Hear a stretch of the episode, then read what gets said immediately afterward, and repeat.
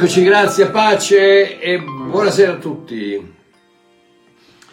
Uh, un, paio di, un, paio di, donazioni anonime che ho ricevuto, grazie, grazie, grazie, che Dio vi benedica, e grazie per le stelline, grazie per le preghiere, e grazie per tutte le parole di incoraggiamento che ricevo, gloria a Dio. È un momento un po', un po così perché sto seguendo un sacco di predicatori americani che ti, ti, fanno, ti fanno proprio cadere le braccia, quindi pregate per me. ok, partiamo. Un paio di giorni fa, anzi, prima partiamo, partiamo con una preghiera. Abba papà, grazie della tua presenza, grazie del tuo sorriso, grazie di ogni persona preziosa dall'altra parte di quello schermo e nel tempo, domani, dopodomani, quello che sia, eh, ti chiedo di, di, stringerle tutte intorno a, questo, a questa cosa chiamata rivelazione, a questa cosa chiamata grazia e di, di far sì che possano eh, impregnarsi, possono battezzarsi della grazia, della tua grazia meravigliosa, Signore. Prego che tutte quelle, tutte quelle eh, menzogne, baggianate, cose strane che stanno andando in giro per il mondo possano in qualche modo essere bloccate per tutte queste persone meravigliose che mi stanno ascoltando. Aiutami papà, amen, amen, amen, amen. Un paio di giorni fa un amico, chiamiamolo Emilio, mi ha scritto qualcosa che mi ha fatto riflettere e gli ho chiesto il permesso di usare le sue parole per fare questo video. Oh, questo è ciò che mi ha scritto, ascoltate bene. Quando una speranza viene delusa, la prima reazione è la rabbia, poi subentra la frustrazione, frustrazione e la delusione, poi il rancore verso chi aveva fatto la promessa e poi per poter sopravvivere a questa sofferenza interiore arriva la rimozione e alla fine l'indifferenza che è il contrario dell'amore. Oh, fra parentesi, eh, il mio amico ha messo tutte queste emozioni con la lettera maiuscola, come se fossero persone, e in un certo senso lo sono. Quindi lasciatemi ripetere, quando una speranza viene delusa, la prima reazione è la rabbia, poi subentra la frustrazione e la delusione, poi il rancore verso chi aveva fatto la promessa e poi per poter sopravvivere a questa sofferenza interiore arriva la rimozione e alla fine l'indifferenza, che è il contrario dell'amore. Ecco perché certe promesse dal pulpito o certe promesse arbitrariamente tratte dalla scrittura, quando finiscono per essere una pia illusione, questo è quello che sta scrivendo il mio amico Emilio, quando finiscono per essere una pia illusione, possono raffreddare anche di molto, di molto la nostra relazione con Dio. La delusione, fra parentesi malcelata, nei credenti di quest'epoca sta diventando una vera pandemia fra parentesi vedi apostasia. Per cui urge una giusta terapia, un vaccino che funzioni, ovvero una continua e corretta cura esegetica. Puntino, puntino, puntino, esattamente quello che stai facendo tu. Grazie Emilio, grazie, grazie, grazie, grazie, grazie delle parole di incoraggiamento. E come già ho accennato, gli ho chiesto se potevo usarle per farci un insegnamento. Lui ha consentito e quindi stasera parliamo di questo. Mi raccomando, condividete adesso, schiacciate il bottoncino, fate quello che dovete perché è un messaggio importante.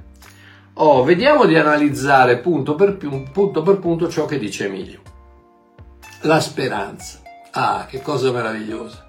Forse la base più solida del cristianesimo è la speranza.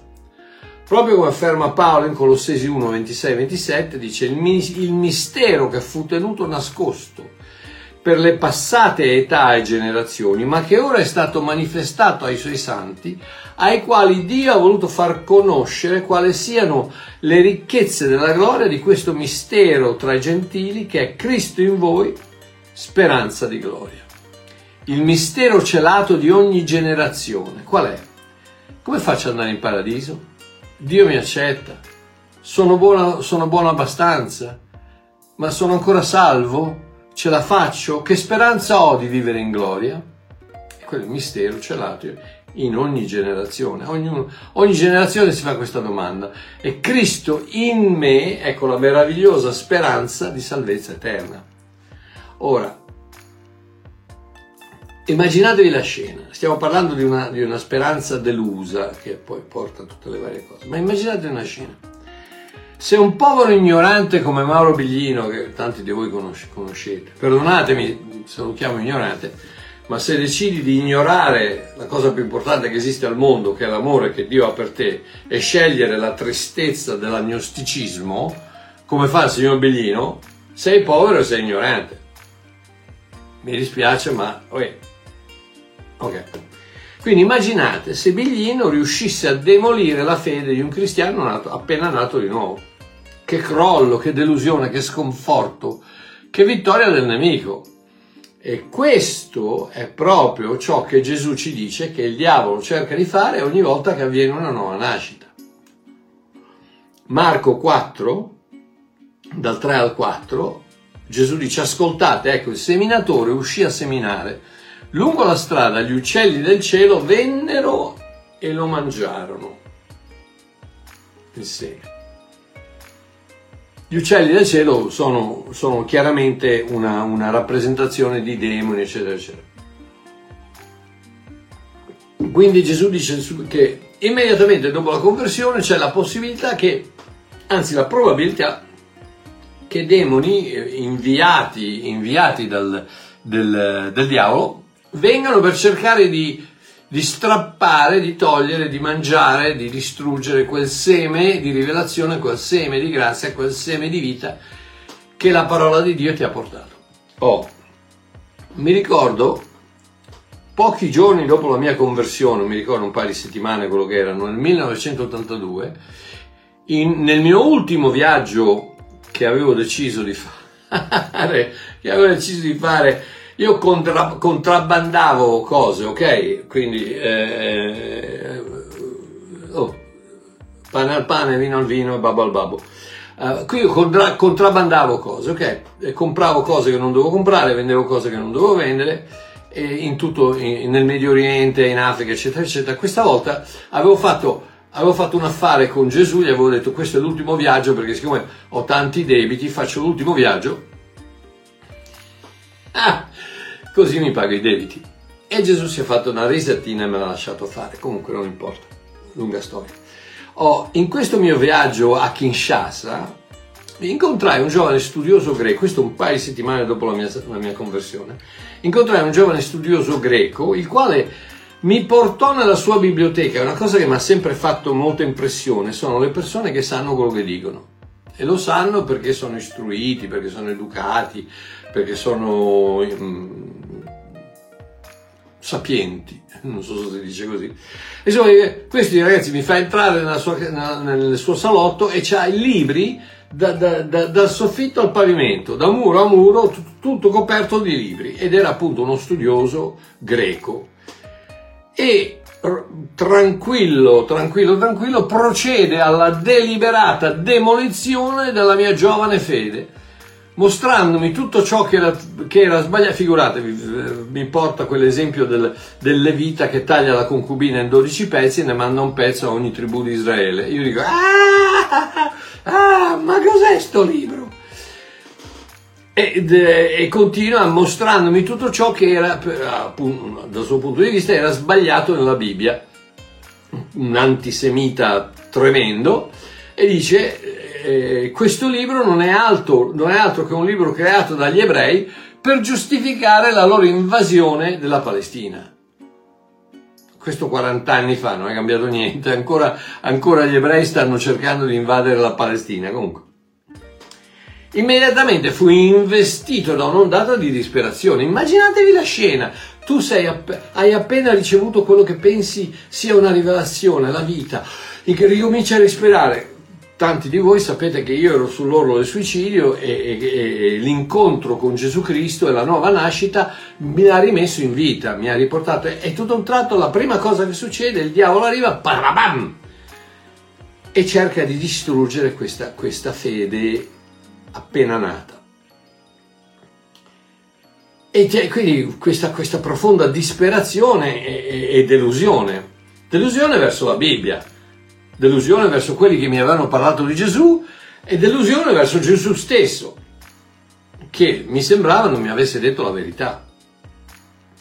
Oh, ringrazio Dio che siccome la mia situazione era così tragica, che la mia sola alternativa al, a, alla Bibbia, al suo messaggio e al nuovo messaggio alla mia fede era la morte.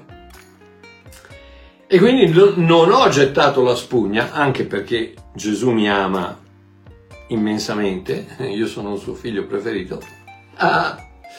E quindi non ho gettato la spugna immediatamente, ma tornato in Sudafrica, ne ho parlato di questo con un caro amico ebreo messianico che faceva parte della chiesa dove mi ero convertito, il quale alla mia esplosione di amarezza rispose con una semplice frase. Lui si chiama Sidney Burnick. Adesso è tornato a casa e con il Signore, ma Sidney mi fa, dice, stai meglio adesso o stavi meglio prima di parlare con questo tipo? E io con le lacrime agli occhi gli dissi, stavo meglio prima, al che lui rispose, allora lascia perdere la delusione e i dubbi e chiedi a Gesù di spiegarti tutto quando lui lo riterrà necessario. La logica di quelle parole, amici miei, è il motivo per il quale oggi Babbo, qui voi, Babbo Mario qui a parlare con voi, invece di essere sotto una lapide di pietra, sotto una lapide di pietra da qualche parte del mondo a fertilizzare l'erba. Ok, vediamo di analizzare punto per punto ciò che dice bene. Questo, questo è quello che succede quando la tua fede prende questo scossone in qualcosa che tu pensavi fosse vero e tutto a un tratto arrivano questi demoni, arrivano questi dubbi, queste, e la delusione, la, la, la disperazione si, comincia a montare, comincia a crescere. Veniamo ad analizzare punto per punto ciò che dice Emilio, la speranza. La speranza, come abbiamo detto, è forse la cosa più solida del cristianesimo. Il mistero che fu tenuto nascosto, abbiamo letto, è Cristo in voi la speranza di gloria. Sì, proprio come dice il mio amico Emilio, la speranza delusa di una promessa fatta dal pulpito porta alla rabbia, che porta alla frustrazione, che porta alla delusione, che porta al rancore, che produce la rimozione, la rimozione di chi ha fatto la promessa e che alla fine genera indifferenza, indifferenza verso tutto. E l'indifferenza è, è l'emozione più, più, tremenda perché non è né calda né fredda e, e non ci puoi fare niente. E questo è il terribile pericolo di questi ciarlatani che sparano promesse dal pulpito o in televisione del tipo se siete malati venite avanti, vi impongo le mani e voi guarirete nel nome di Gesù. Oppure dovete rendervi conto che siete già guariti, dovete solo crederlo abbastanza per far sì che la vostra guarigione si manifesti. Eh, è colpa vostra, che non credete abbastanza. O ancora peggio, dovete piantare un seme di fede, nel mio ministero chiaramente, il Signore vedrà il vostro impegno e vi guarirà. Terribile ma vero. E amore mio ce ne sono a iosa. E così si va avanti ogni domenica a farsi imporre le mani, si manda soldi ad ogni guaritore con un canale TV e ci si iscrive all'ennesima conferenza sulla guarigione solo per rimanere nello stato in cui siamo sempre stati.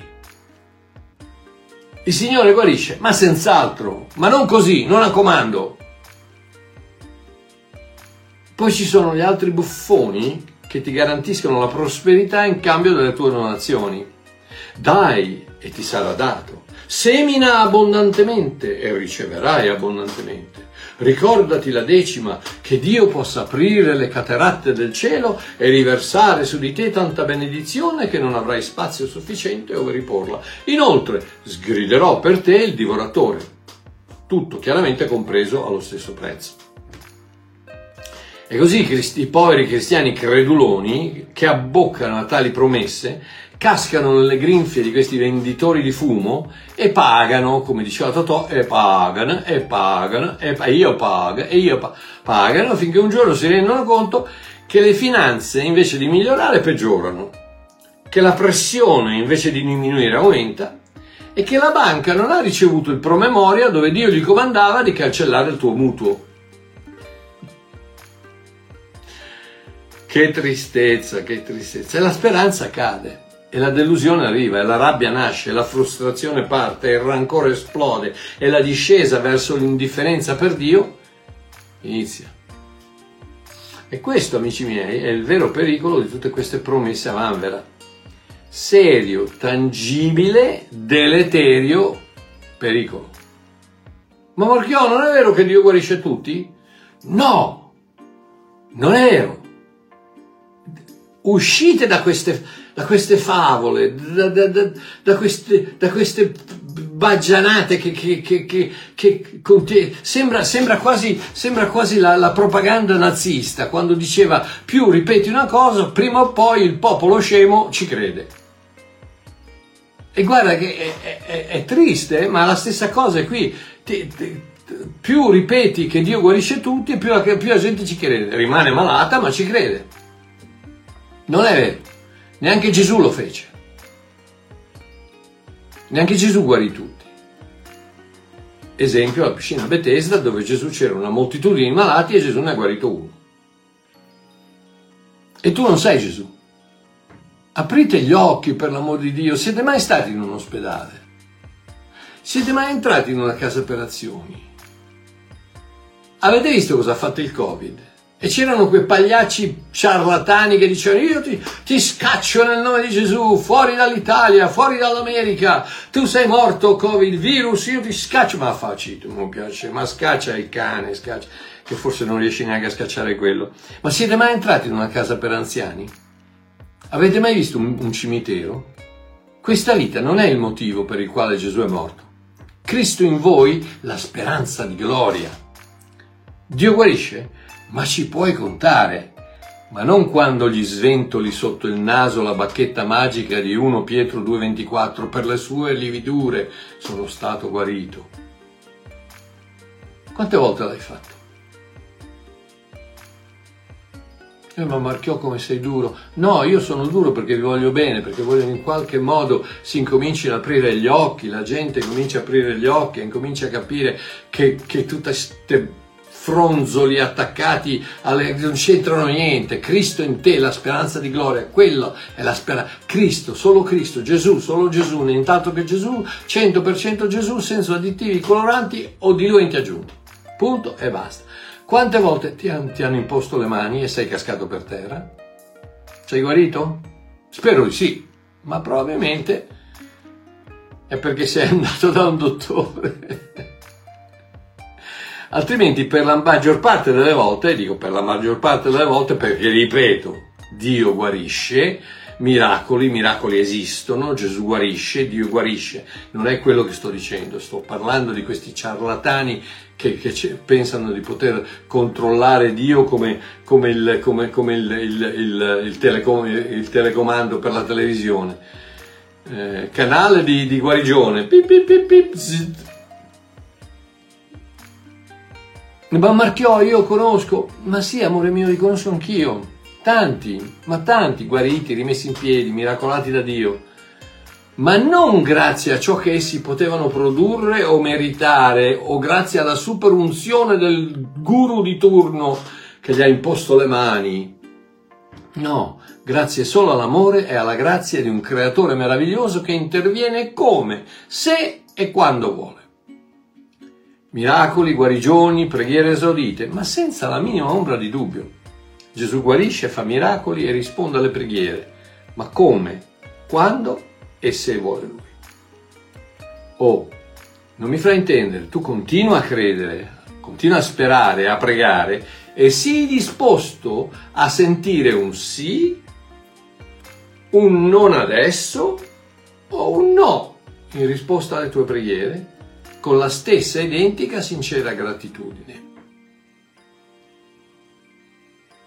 Come Marchion? Come no? Eh sì, il padre quando Gesù ha chiesto c'è un altro modo per, di fare questa cosa, ha detto di no.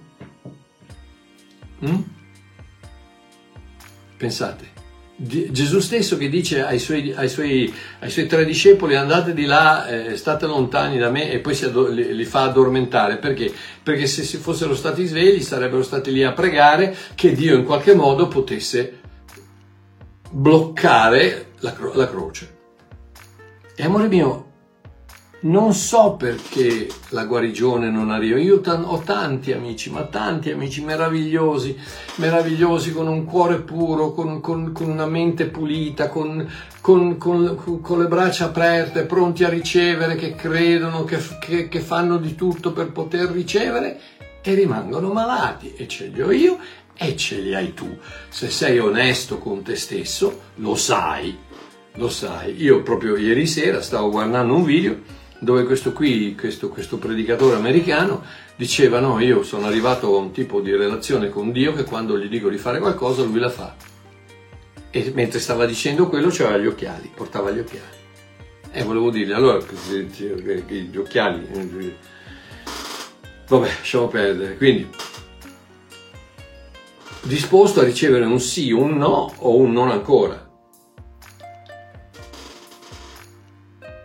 Ma Marchiò, il Vangelo della prosperità? Sono contento che mi hai fatto questa domanda. il Vangelo della prosperità, bagianate, bagianate totali, totali, inventate per portarvi via i soldi. Dio vuole prosperarti? Ci puoi contare. Ma non perché gli forzi la mano con le tue offerte o, li, o lo ricatti con la tua decima. No, perché ti ama e vuole il meglio per te. E poi però c'è la vita, con le sue imprevedibilità. Poi però ci sono le conseguenze di scelte sbagliate, poi c'è un sistema di finanza mondiale che è nelle mani del diavolo e poi però c'è il peccato di Adamo che ha inquinato l'atmosfera di questo pianeta. Oh, capisco che ci vogliono soldi per mandare avanti certe opere, certi ministeri. Mm. Ok, ma non mi dire che vivi per fede se poi passi tre quarti del tuo tempo a chiedere soldi a destra e a sinistra.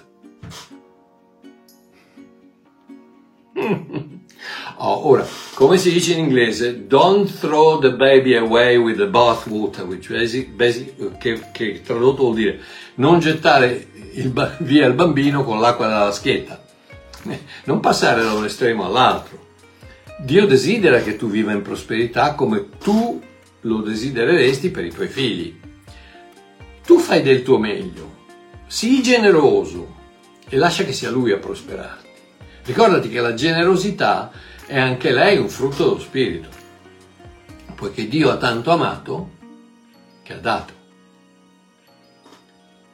Ma come con tutte le cose che riguardano Dio, non ci sono metodi, tattiche o scorciatoie, solo un cuore puro che vuole seguire Cristo e dà perché vuole dare, non perché si aspetta una contropartita. No, amico mio, non lasciarti addescare dalle promesse di una vita facile. Forse, preghiamo, crediamo, lo spero per te, non cancellare le tante promesse di guarigione e prosperità presenti nella scrittura, ma una vita facile non è quanto Dio ci ha promesso. La sua promessa è ben diversa. Il titolo di questo messaggio è Ma davvero Dio mantiene sempre ogni sua promessa? E la risposta è un innegabile sì, senza la minima ombra di dubbio, ma ogni promessa che ha fatto Lui, non quella che fanno certi predicatori impenitenti e più, più o meno attendibili, attendibili che pensano di potersi appropriare di queste promesse. Dio non è in vendita. Vediamo, vediamo di rimodellare un attimino questo schema che non so come, bene come è successo che tutto un tratto ci sono le frasi fatte sul leadership, sul, su questo, su quell'altro, frasi che arrivano dall'America, frasi che, eh, e, e, poi ci sono i movimenti, i movimenti fa, quelli, quelli, fatti così, poi ci sono tu, tutte le cose che sono, sono, sembra quasi che sia una, una franchise, sembra quasi che sia una, una catena di negozi che devono operare tutti nello stesso modo e devono vendere tutte le stesse cose. No, amore mio, no, Dio non è in vendita. Prima di tutto Dio si comporta diversamente e individualmente con ognuno di noi. Non, non, non troverai mai lo stesso miracolo due volte nella Bibbia. proprio perché se tu trovassi lo stesso miracolo due volte, ci sarebbe senz'altro qualcuno che dice, ecco, vedi, questo è il modo in cui fare i miracoli. Ma vi rendete conto che stanno vendendo i corsi per fare miracoli? Ma cose da pazzi, cose, cose da far girare le, le, le, le rotelline del cervello. Ti, fanno, fanno i corsi per imparare a parlare in lingue fanno i corsi per imparare a fare i miracoli, fanno i corsi per imparare a profetizzare, ma fate i corsi per imparare a leggere e, non, non, e leggete questo libro che vi fa bene. Ah, gloria a Dio. Questa è l'unica promessa che Dio ha giurato di mantenere. Questa è l'unica, l'unica promessa che Dio ha giurato di mantenere. Cristo ci ha riscattati, Galati 3, 13 14 Cristo ci ha riscattati dalla maledizione della legge, essendo diventato maledizione per noi, poiché sta scritto maledetto e chiunque appesa al legno, affinché la benedizione di Abramo pervenisse ai gentili in Cristo Gesù, perché noi ricevessimo la promessa dello Spirito mediante la fede. Perché dico che questa è l'unica promessa che, perché Ebrei 6,13 dice, quando Dio infatti fece la promessa ad Abramo, siccome non poteva giurare per nessuno maggiore, giurò per se stesso. Questa è l'unica promessa che Dio ha giurato di mantenere con se stesso, con se stesso nell'Epifania di Gesù Cristo. Efesini 1:13, in lui anche voi, in lui anche voi, anche voi gentili, greci, dopo aver udito la parola della verità, l'Evangelo della vostra salvezza e aver creduto, quindi ecco, per grazia attraverso la fede avete sentito, avete ascoltato il Vangelo, l'offerta della grazia, l'offerta della croce viene, dice se credi sarai salvato, la fede, aver creduto in questo messaggio, siete stati sigillati con lo Spirito Santo della promessa. Questa è la promessa, la promessa che, che Dio ha fatto, giurando per se stesso, che, av- che, avre- che, ci avrebbe dato la vita eterna. Giovanni 3,16 conosciamo tutti, poiché Dio ha tanto amato il mondo che ha dato il suo unigenito figliolo, affinché chiunque crede in lui non perisca ma abbia la vita eterna. Questa è la promessa. Romani 10,13 chiunque invoca il nome del Signore sarà salvato. Questa è la promessa. 1 Giovanni 2,25 questa è la promessa che Egli ci ha fatto, la vita eterna.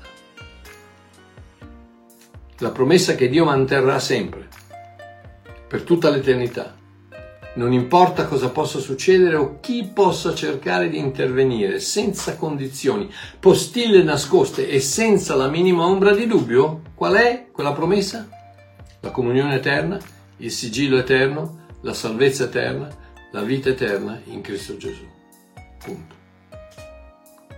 Quella è la promessa che Dio manterrà. Tutto il resto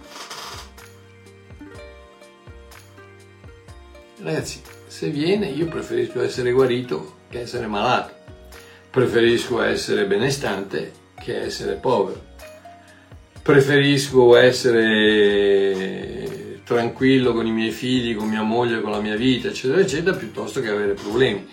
Ma è chiaro, ma questo non vuol dire che io baso la mia fede sulle risposte che ricevo da Dio io baso la mia fede sulla promessa che lui mi ha fatto che se io credo nel suo nome io sarò salvato.